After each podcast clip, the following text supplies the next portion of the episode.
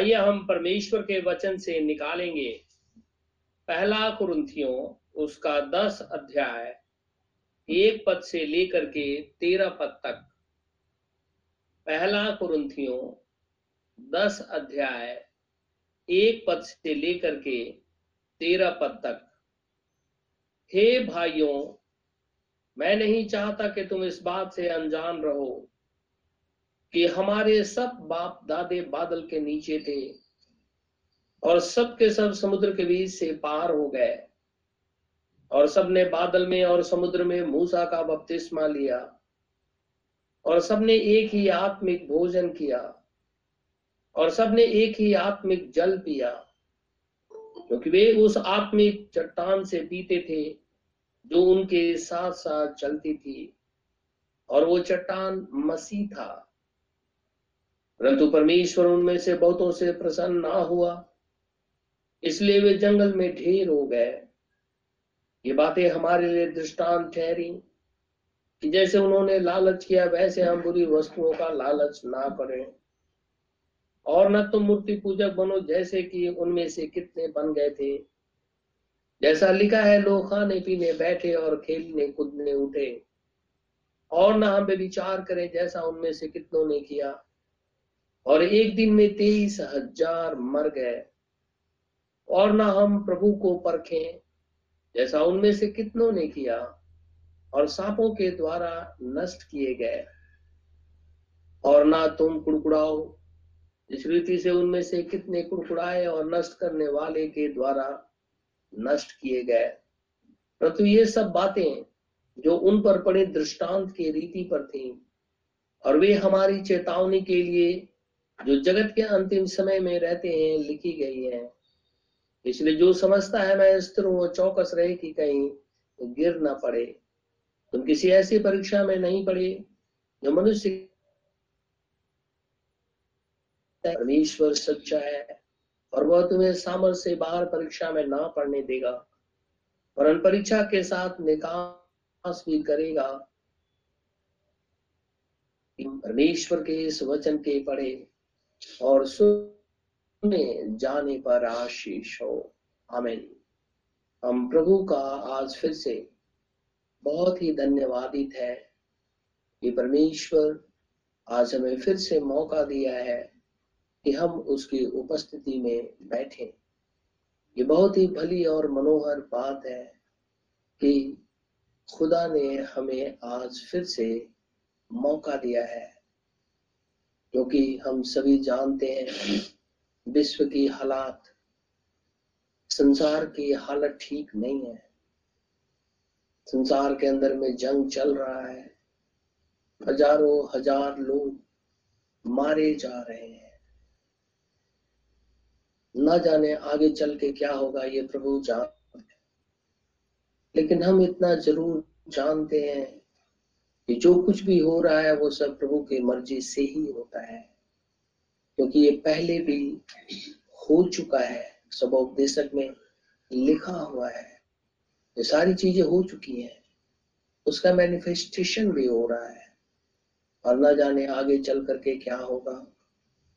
लेकिन खुदावंद खुदा ने हमें ये मौका दिया है कि हम उसके सामने घुटने टेके।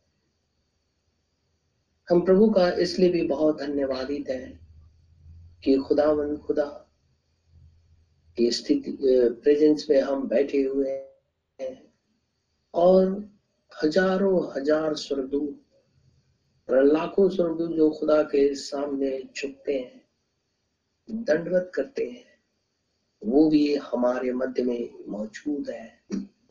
क्योंकि प्रभु जहाँ जाता है यह इसके नबी की पुस्तक पहले अध्याय में लिखा हुआ है। वो जिधर आत्मा चाहता है, उधर चलता है।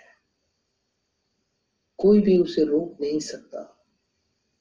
और खुदावन खुदा जहाँ मौजूद रहता है, उसके वर्षी पर भी, पृथ्वी पर के हो या स्वर्ग में के हो, एंजल वो भी खुदा की प्रेज में उपस्थित रहते हैं।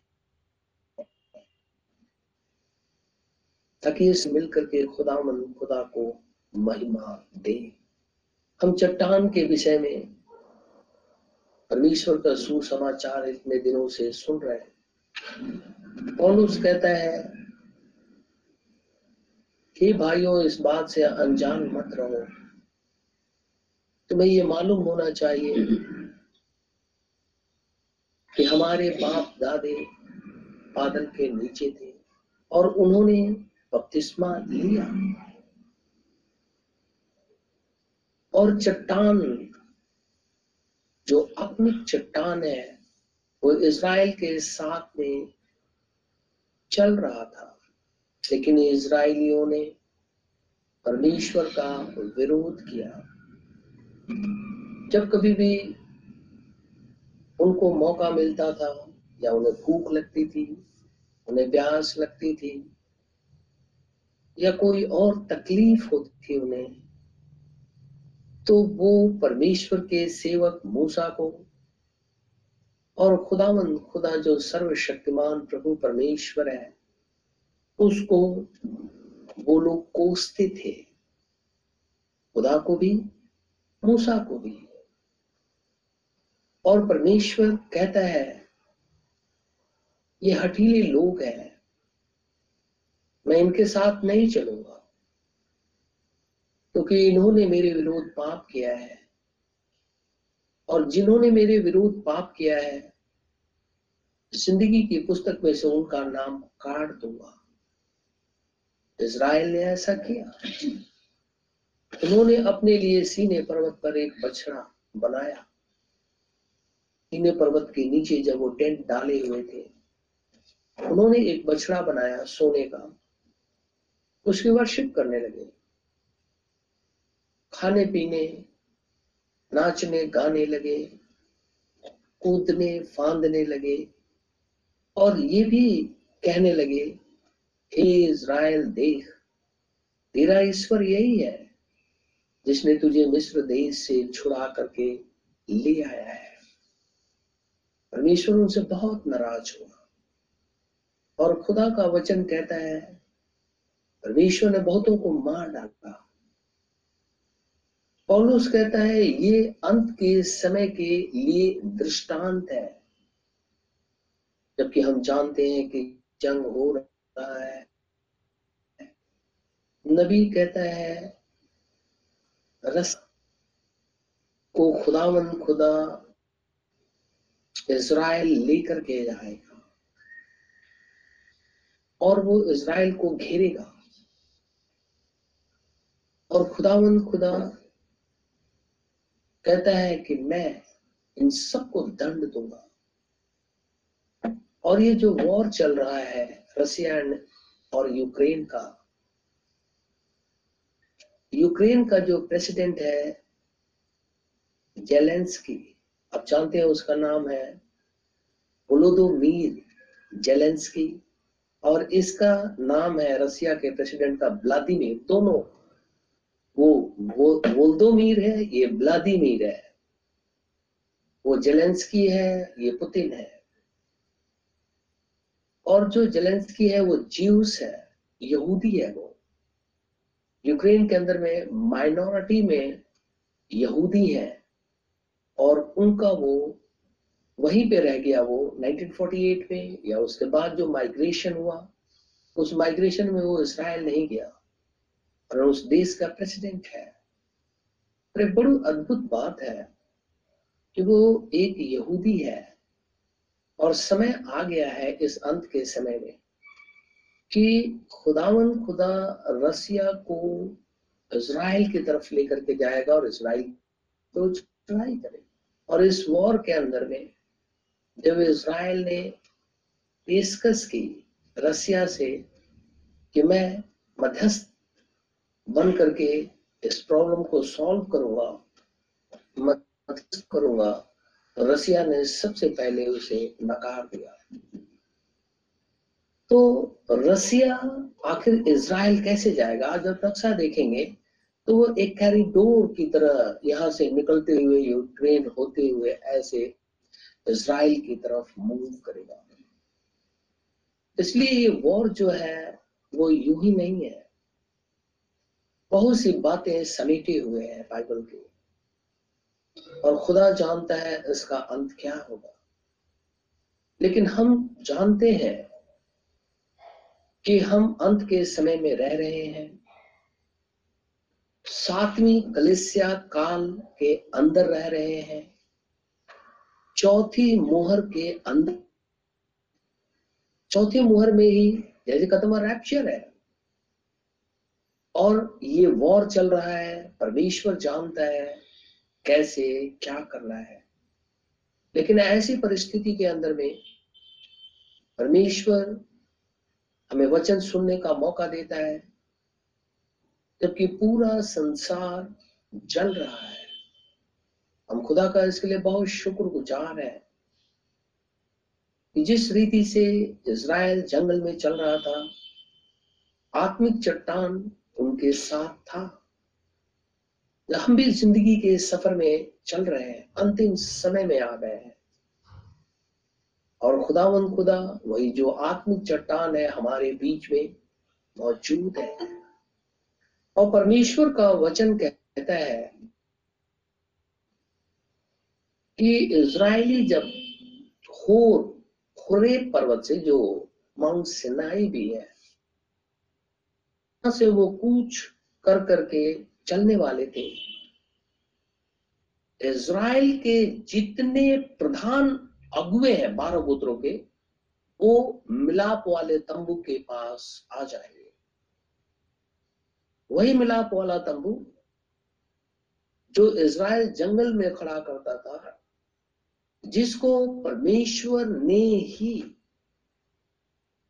बताया था मूसा को कि किस रीति से तुझे ये तंबू की आज्ञा पाकर के जब मूसा ने वो कपड़े का जो मंदिर बनाया और इज़राइल उसे ढोए फिर रहा था तो होरे पर्वत पे या जहाँ कहीं भी इज़राइल अपना टेंट डालता था तो मिलाप वाले तंबू के ऊपर में पिलर ऑफ़ क्लाउड, बादल का खंबा आकर के खड़ा हो जाता था।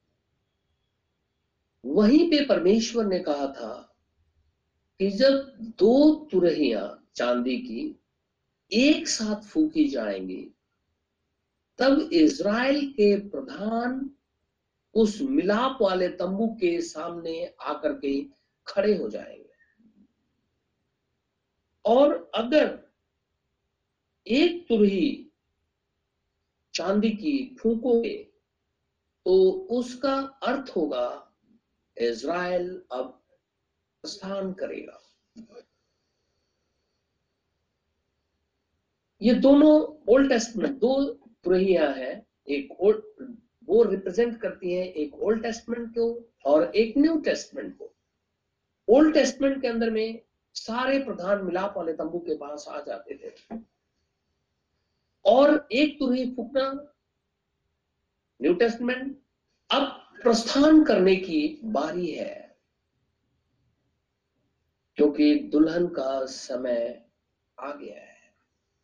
हम परमेश्वर के वचन से निकालेंगे गिनती की पुस्तक। उसका दस अध्याय। गिनती की पुस्तक।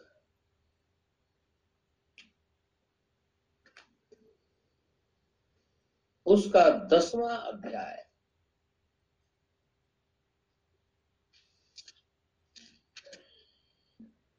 एक पद से।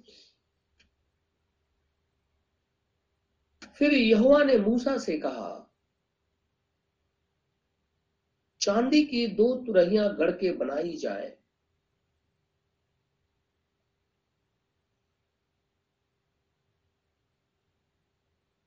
तू उनको मंडली के बुलाने और छावनियों के प्रस्थान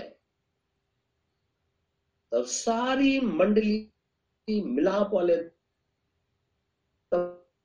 तंबू के द्वार पर तेरे पास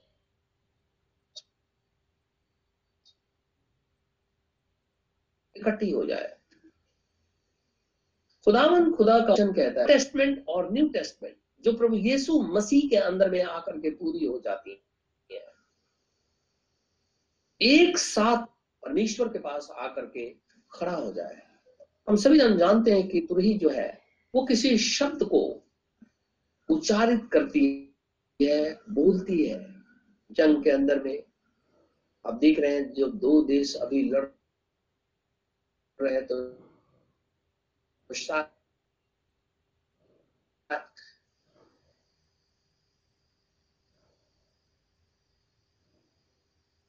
सायरन बजता है। वो वार्निंग है। वो दोनों तुरही तब इज़राइल खुदा के पास आकर के खड़ा हो जाएगा। जब कभी भी हमें भी सुसमाचार सुनाया जाता है, ईमानदारी से हम सभी को परमेश्वर के पास आके खड़ा हो जाना चाहिए। क्योंकि खुदा यहाँ मौजूद है। उसने इज़राइल को यह बात कही। और कहता है, और जब वे दोनों फूकी जाए, तब सारे द्वार पर तेरे पास तो प्रधान जो इज़राइल के हज़ारों के मुख्य पुरुष हैं, तेरे पास इकट्ठे हो जाए। और जब तुम लोग सांस बाँध कर फूको तो पूर्व दिशा की छावनियों का प्रस्थान हो। और फिर उसके बाद वेस्ट वाले, फिर नॉर्थ वाले, फिर साउथ वाले, जितनी भी छावनियाँ थी, वो धीरे धीरे प्रस्थान करना शुरू करती थी। ये खुदा ने ये बात कही थी। और नबी कहता है कि ये चांदी की तुरहिया एक ओल्ड टेस्टमेंट एक न्यू टेस्टमेंट है। परमेश्वर इसराइल को लेकर के खुरे पर्वत से चल दिया। मूसा आगे आगे चल रहा था। इज़राइल कादिस बरने के पास आकर के ठहर गया।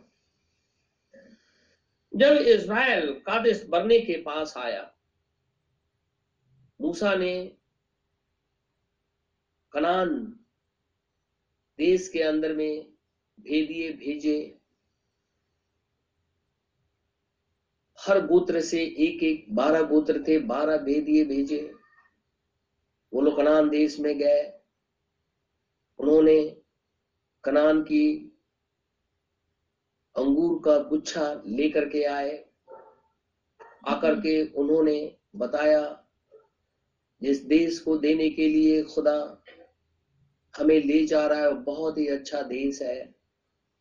वो अंजीर अनारों का देश है। वहाँ अच्छे अच्छे झरने भी हैं। लेकिन वहाँ के लोग अनाक वंशी हैं और उनके सामने हम टिड्डे के समान दिखाई देते हैं। इसलिए हम उस देश को जीत नहीं पाएँगे। हमारे बाल बच्चे मारे जाएँगे। तो इससे अच्छा है कि हम वापस फिर से मिस्र देश को लौट जाए। लेकिन यहोशु और काले उन्होंने कहा कि नहीं, परमेश्वर हमारे संग है, हम अभी चढ़ाई करेंगे और कनान देश को जीत लेंगे। क्योंकि परमेश्वर हमारे बीच में मौजूद है। जैसे उन्होंने इस बात को कहा सारा इज़राइल पत्थर उठा लिया मारने के लिए। ये बात खुदा को बुरी लगी और किसी को भी बुरी लगी जो खुदा का होगा कि 400 साल पहले परमेश्वर ने अब्राहम से जो प्रतिज्ञा की थी, वो प्रतिज्ञा पूरी होने को थी। इज़राइल अपने देश में होगा। लेकिन इज़राइल ने उस प्रतिज्ञा को नकार दिया, जिस रीति से आज हमारे लिए जो प्रतिज्ञा है कि मैं तुम्हें पवित्र आत्मा दूँगा, लोग नकार देते हैं। और कुछ लोग तो नकल करते हैं पवित्र आत्मा का अन्य अन्य भाषा बोल करके, वो झूठी शिक्षा है। फिर भी वो नकल करते हैं। और हम जानते हैं, परमेश्वर के वचन में मिलावट केवल शैतान ही करता है। और ये लोग दावा करते हैं कि हमारे पास में दान है, पवित्र आत्मा का। इज़राइल भी उस प्रतिज्ञा को नकार दिया और परमेश्वर ने वापस चालीस साल तक जंगल में लेकर के घूमता रहा। और वो चालीस साल का सफ़र शुरू हो गया। और चालीस साल के सफ़र के अंदर में लोग मर गए बहुत। हारून भी मर गया। और मूसा को खुदा ने कह दिया, हे मूसा, तुमने इज़राइल के सामने मुझे पवित्र नहीं ठहराया है, इसलिए तू भी अब कनान देश के अंदर में प्रवेश नहीं करेगा। इस जंगल के सफ़र में परमेश्वर ने इज़राइल को बहुत बातें समझाई। जब हम ये पवित्र वचन पढ़ेंगे तो इसमें सारी चीज़ें जो मनुष्य के शरीर से लेकर के आत्मा तक को आनंदमय बनाती है। सुखदाई बनाती है। खुदा ने वो सारी चीज़ें दी हैं। खाने से लेकर के युद्ध के मैदान तक। और परमेश्वर युद्ध के मैदान में भी जब ले जाता है इस पवित्र वचन में लिखा हुआ है कि खुदावन खुदा कहता है जहाँ पे तुम छावनी डालो, वहाँ पे कोई गंदगी मत करना। क्योंकि तुम्हारा खुदा तुम्हारे डेरे के चारों तरफ़ घेरा डाले हुए है। इसलिए कोई भी चीज़ गलत मत करना। एक वर्ष मैं निकालूँगा। डिटनॉमी की पुस्तक, व्यवस्था विवरण 22 अध्याय। मैं केवल पाँच पद पढ़ूँगा।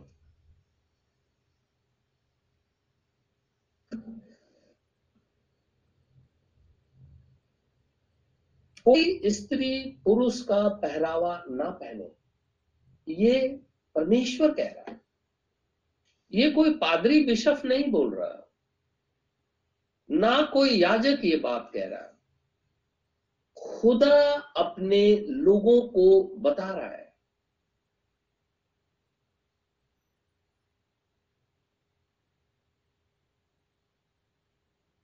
क्या कह रहा है?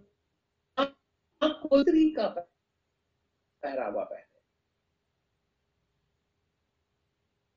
क्योंकि ऐसे कामों के करने पर यहोवा की दृष्टि में घृणित है। खुदा को उनसे घृणा है।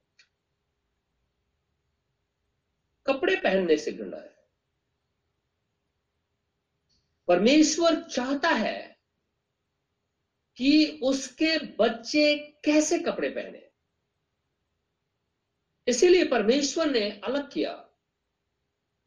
स्त्री केवल स्त्री का पोशाक पहने पुरुष केवल पुरुष का ही कपड़ा पहने। अगर कोई स्त्री पुरुष का कपड़ा पहन लेती है और पुरुष कोई स्त्री का कपड़ा पहन लेता है तो खुदा कहता है, मेरी दृष्टि में ये एक घृणा का काम है। खुदा उसे पसंद नहीं करता। अब आप सोचिए, ये खुदा का वचन है। अब हम अपनी दृष्टि इस संसार के अंदर में डालेंगे। चाहे वो मसीही जगत हो, चाहे वो परमेश्वर के नाम मानने वाले लोग हो।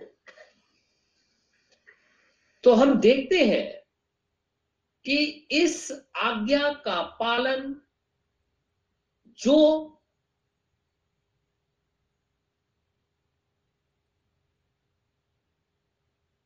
खुदा को नहीं जानते हैं, वो तो करते ही हैं, लेकिन करते हैं। और जो परमेश्वर को जानते हैं और इस कार्य को करते हैं तो खुदा का वचन कहता है, परमेश्वर की दृष्टि में ये एक घृणा का काम है। लिखा है इंग्लिश में एबोमिनेशन एक घृणित काम करते हैं लोग। तो क्या केवल बेविचार ही घृणित काम है? क्या केवल झूठ बोलना ही घृणित काम है?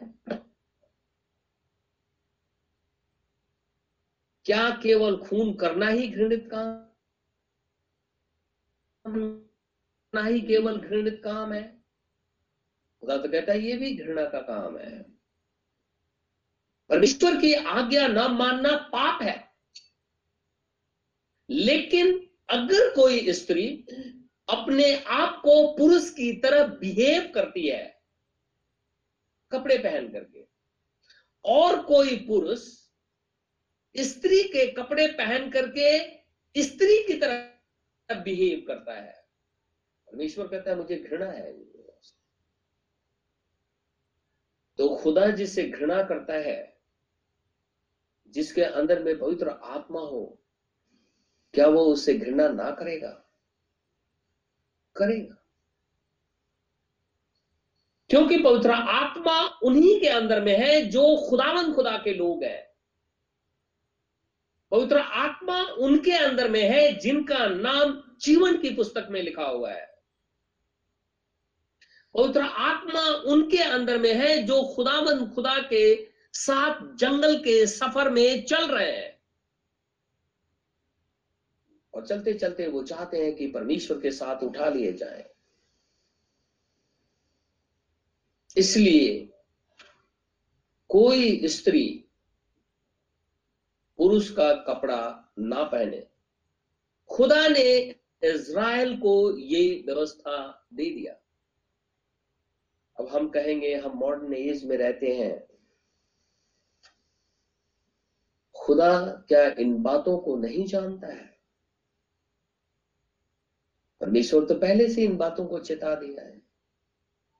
वो तो कहता है, लौदिकिया कलिसिया काल को कहता है, तू अंधा है, नंगा है, पर तुझे कुछ सुझाई नहीं देता और तुझे अपने नंगेपन से शर्म भी नहीं आती।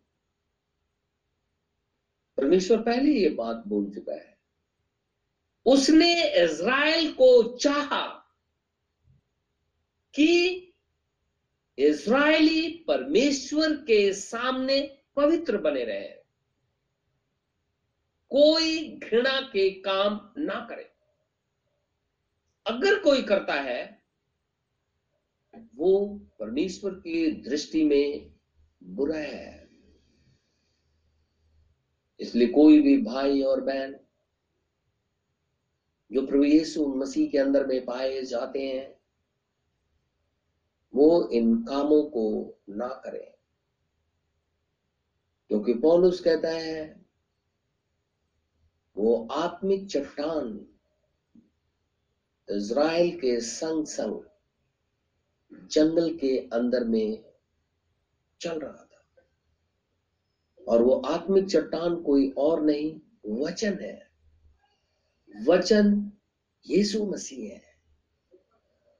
और वही वचन देधारी होकर के हमारे मध्य में देरा किया।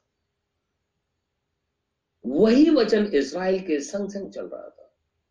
और उसी वचन ने ये बात कही। अब लोग कहते हैं कि नहीं नहीं, वो पुरानी बातें हैं। आप अपने से विचार करें कि क्या ये बातें लोप हो गई हैं?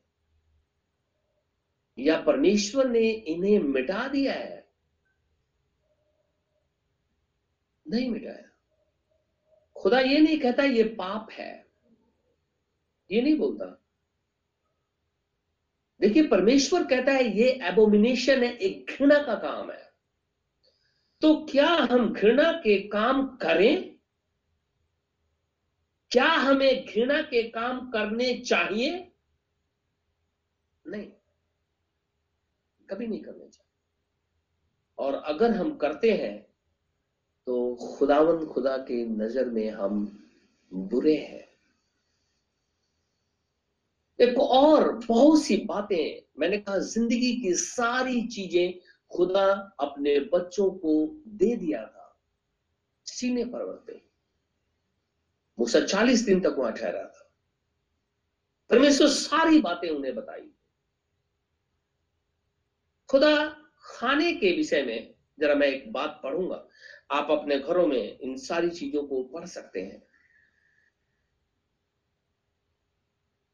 खाने के विषय में हम निकालेंगे लैब व्यवस्था के पुस्तक।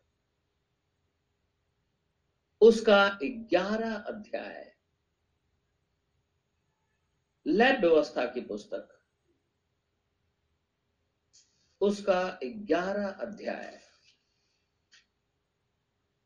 परमेश्वर अब यहाँ चाहता है कि उसके बच्चे कौन सा खाना खाएँ जिससे कि वो बीमार ना पड़े। खुदा चाहता है कि उसके बच्चे बीमार ना हो। परमेश्वर चाहता है कि उसके बच्चे स्वस्थ रहें।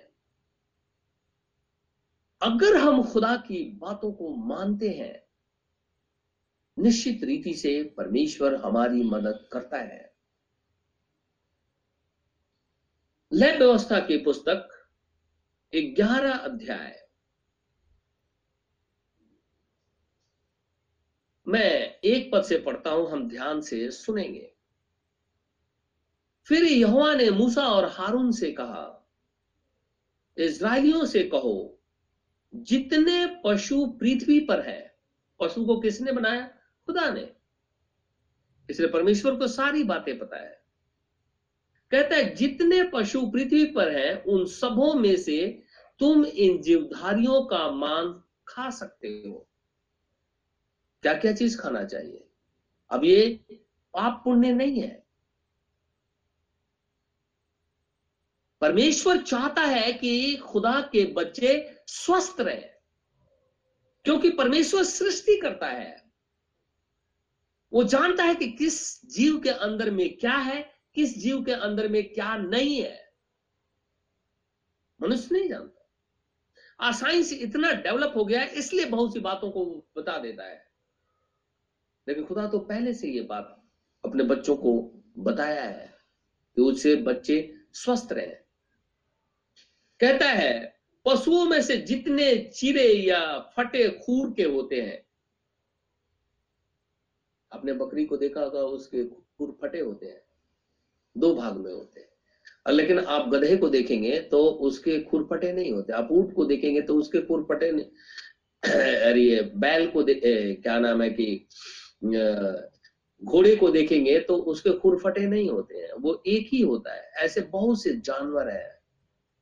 आप उसे देख सकते हैं। लेकिन जैसे बकरी है, भेड़ है, गाय है, बैल है, भैंस है हिरण है, बहुत से जानवर है, उनके खूर फटे होते हैं, यानी दो भाग में होते हैं, फटने का मतलब। कहता है, पशुओं में से जितने चिरे या फटे खूर के होते हैं और पागुर करते हैं, उन्हें खा सकते हो। पागुर हम सभी जन जानते हैं। अगर एक बकरी खाना खा लेती है, फिर वो आराम से जब बैठती है तो फिर उन खाने को अपने पेट से बाहर निकाल कर मुँह फिर चबाती है, फिर उसको अंदर ले जाती है। खुदा कहता है, ऐसे जानवर शुद्ध है। ये परमेश्वर बोलता है। कहता है, पशुओं में से जितने चिरे या फटे खूर के होते हैं और पागुर करते हैं, उन्हें खा सकते हो। आपने सुअर को देखा होगा। आप जानते हैं सुअर का ये पैर फटा तो रहता है, फूल फटे तो रहते हैं, लेकिन वो पागुर नहीं करता है। इसीलिए वो अशुद्ध है। और इसीलिए मैं पिछले, अगर पीछे आपको ले चलो हिस्ट्री के अंदर में तो इज़राइल के ऊपर में बहुत से ऐसे राजा हुए, जब उन्होंने चढ़ाई किया इज़राइल के ऊपर में तो उन लोगों ने उस पवित्र वेदी के ऊपर में जाकर के सुअर को चढ़ा दिया था। उस अशुद्ध चीज़ों को। और खुदा कहता है, ये अशुद्ध चीज़ें मेरे वेदी पे कभी भी लेकर के मत आना। और खुदा कहता है, इन अशुद्ध चीज़ों को तुम खाना भी मत तो सुअर एक ऐसा जानवर है, उसके खूर फटे तो है, लेकिन वो पागुर नहीं करता। इसलिए हम उसे नहीं खा सकते।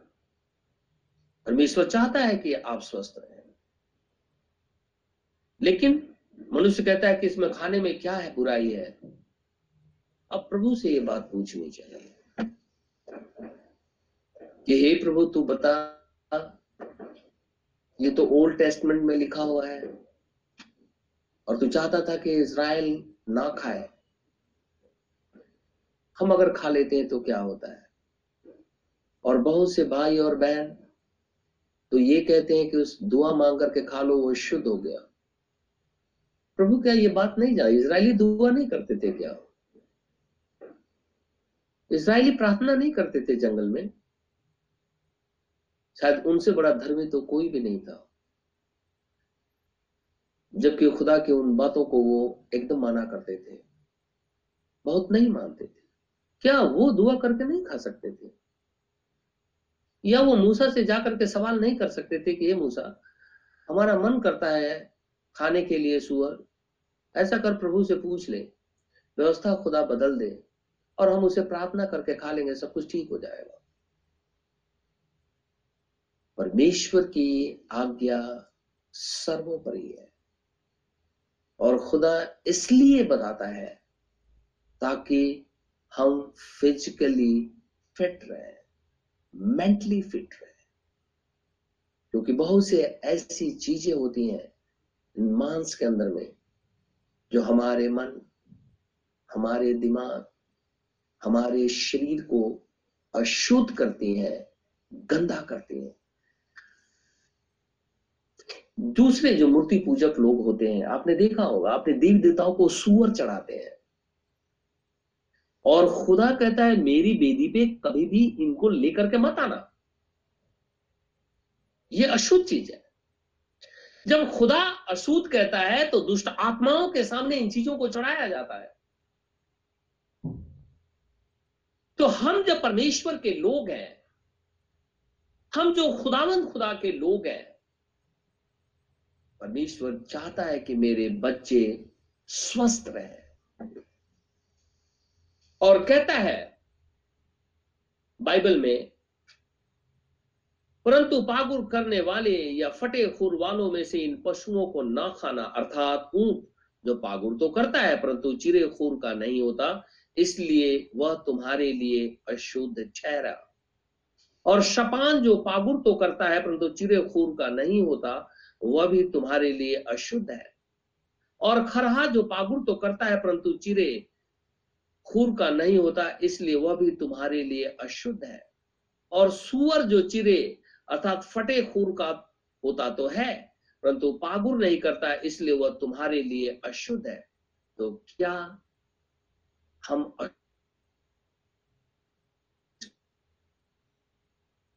छूता भी नहीं है ऐसे टच नहीं करता उसको कहते हैं खुदा ने मना किया है। और जिसने मुझे आपको बनाया, सारे ब्रह्मांड को बनाया, पृथ्वी की हर एक चीज़ की सृष्टि की, वही हमें आज्ञा देता है अपने नबी के द्वारा। तुम इन चीज़ों को मत खाओ। वही आज्ञा देता है हमारी बहन, हमारी बेटियाँ, हमारी माए, हमारी पत्नी। क्या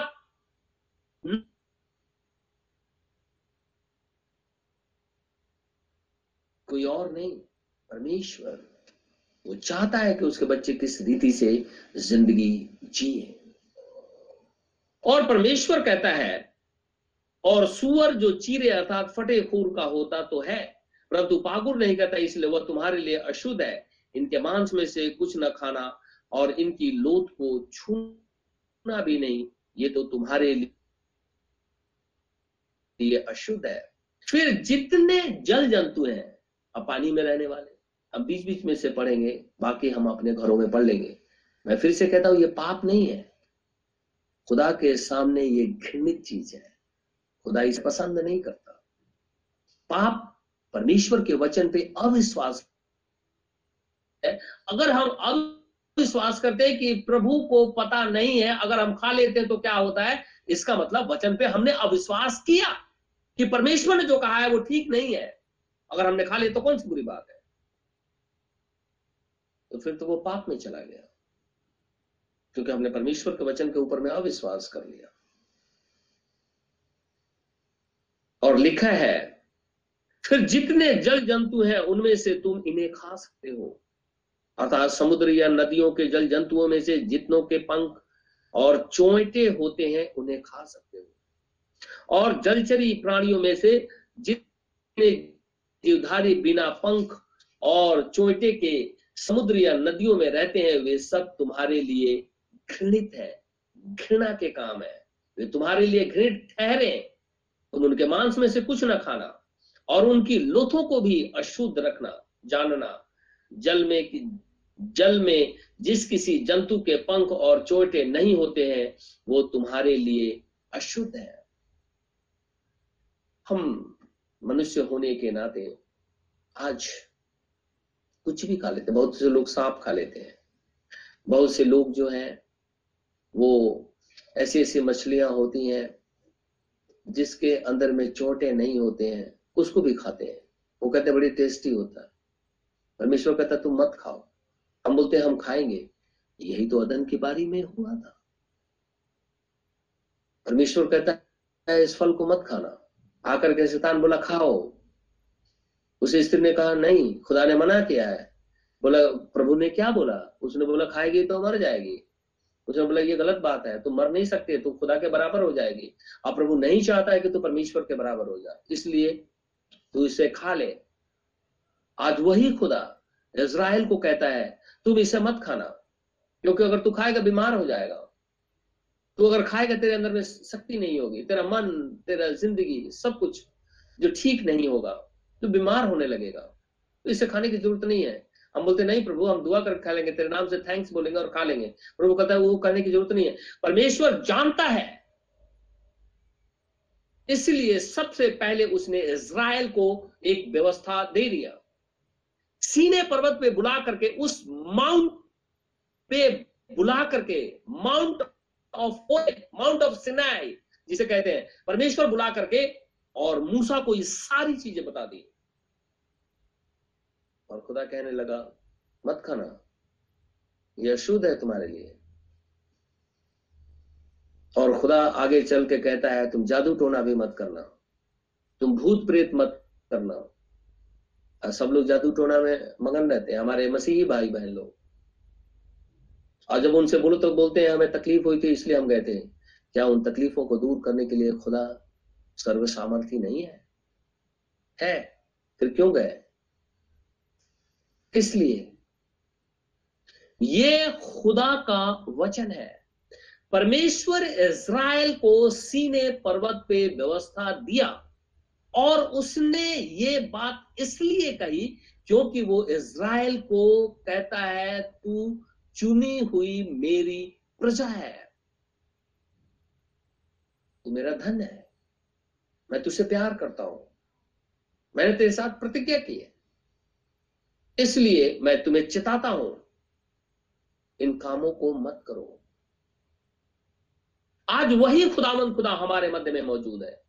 और जब आप तिमुथुस के पत्री में जब पढ़ते हैं तो वहाँ पे वही पॉलुस, अब दूसरे तरीके से बोलते जरा हम इसे पढ़ेंगे। पहला तिमोथी उसके पत्री, पहला तिमोथी। तिमोथी की पत्री, उसका पहला अध्याय है।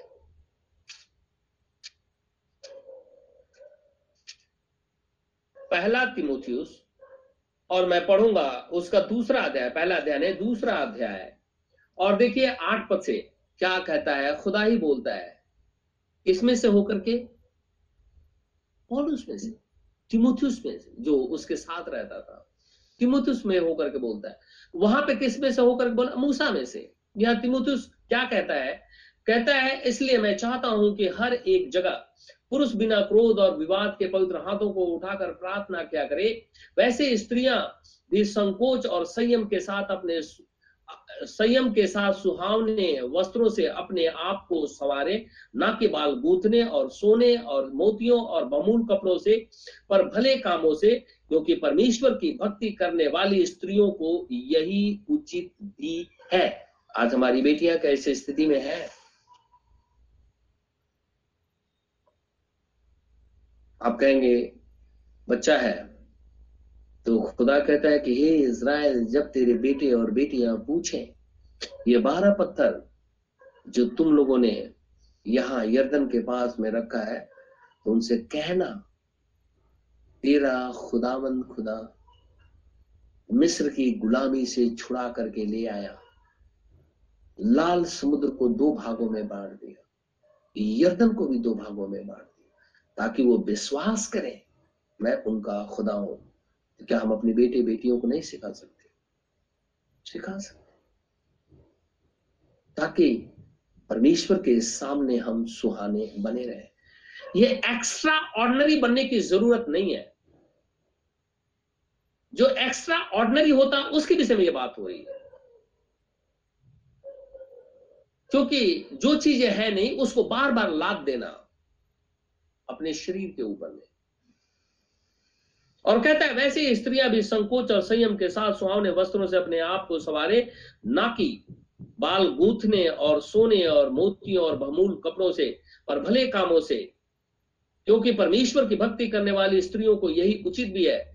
स्त्री को चुपचाप पूरी अधीनता से सीखना चाहिए। मैं कहता हूँ कि स्त्री ना उपदेश करे और ना पुरुष पर आज्ञा चलाए, परंतु चुपचाप रहे। तो फिर स्त्रियाँ क्यों प्रचार करती हैं? परमेश्वर तो वहाँ व्यवस्था दिया था। आज ये स्त्रियाँ सारी बहनें हमारी प्रचार करती हैं खड़ा होकर के। वो कहती हैं, हम ओल्ड टेस्टमेंट की बात नहीं मानेंगे, कपड़ों की तो यहाँ पर मानो ना। यहाँ भी लिखा हुआ है। फिर हम ऐसा क्यों करते हैं? ये तो न्यू टेस्टमेंट है ना। दो चांदी की तुरैया लेकर के फूकना। खुदा के पास आ जाओ। क्योंकि प्रस्थान करने का समय आ गया है। परमेश्वर की आज्ञा का पालन करो। ये परमेश्वर चाहता है। हम खुदा की आज्ञा का जब पालन करते हैं, हम घृणित काम नहीं करते हैं। और अगर हम पालन नहीं करते हैं और कितने भी अच्छे काम करें, परमेश्वर नकारने लगता है। क्योंकि जो पाठ हमें सूट करता है, वो तो हम कर लेते हैं। जो हमारे विरोध में होता है, हम उसे चुपचाप पीछे रख देते हैं। बोलते हैं, ये पढ़ने की ज़रूरत नहीं है, बाइबल नहीं है। जिस रीति से रोमन कैथलिक ने कि तुम किसी मूर्ति की, मूर्ति बनाकर उसकी उपासना ना करना तो उन्होंने अपने बाइबल से ही उसे निकाल दिया। ना पढ़ेंगे और ना ही कोई मेरे से कहेगा कि, मरियम और दूसरे सेंस की वर्षिप क्यों करते हो? इसलिए दस आज्ञा में से आज्ञा निकाल दो। क्या हम भी ऐसे ही है? खुदा का वचन है।